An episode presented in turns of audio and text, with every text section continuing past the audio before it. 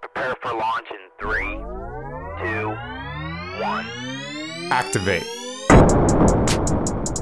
Welcome to the Nuku Podcast. My name's Patience, My name's Jordan. My name's Asharia. and today we're talking about restaurants. Places. And movies. I'm gonna pass it to Jordan to talk about her favorite places. Thank you, Patience. Myrtle Beach and Manhattan. Because I went there one time and it was a very great experience. Because we saw, we went on the red stairs. So I was like, what's the deal with the, the red stairs? Because there was a lot of people on them. And my mom said, like, famous people go there. My other favorite place is Myrtle Beach because I go to the beach on my birthday all the time. So I'm going to pass it to Shashaya so she can tell you about her favorite movies. What's your favorite movie? My favorite movie is Toy Story 4, actually. Patience, what's your favorite movie? Lego too. My favorite movie is Ready Player One. What is Ready Player One? It's like in a future where everybody has virtual reality and they only use life through virtual reality. So then he goes on a quest with his friends to find the hidden keys.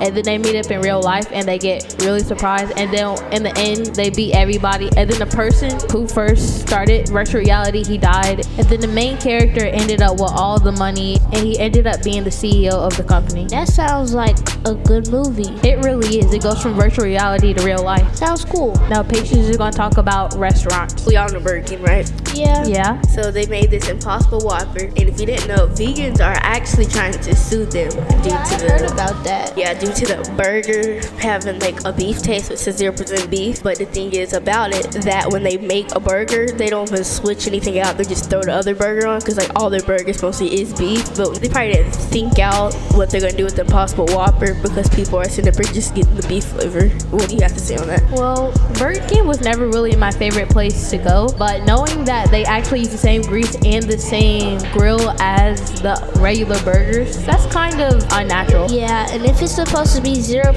beef, um, that they should at least put it on a different grill or something. Well, clean the grill off before they put the Impossible Whopper on there. Yeah, no wonder it tastes just like the um, regular burgers. I bet if you order a regular burger and a, the Impossible Whopper, it's probably going to taste the same because they have it on the same grill. That's why you should change your grease at home too, or everything's gonna taste like chicken, fish, and ham. That was your Nuku podcast. I'm Patience. I'm Jordan. I'm Tashaya. If you have any questions and comments, email us at nukureddit at gmail.com. Bye.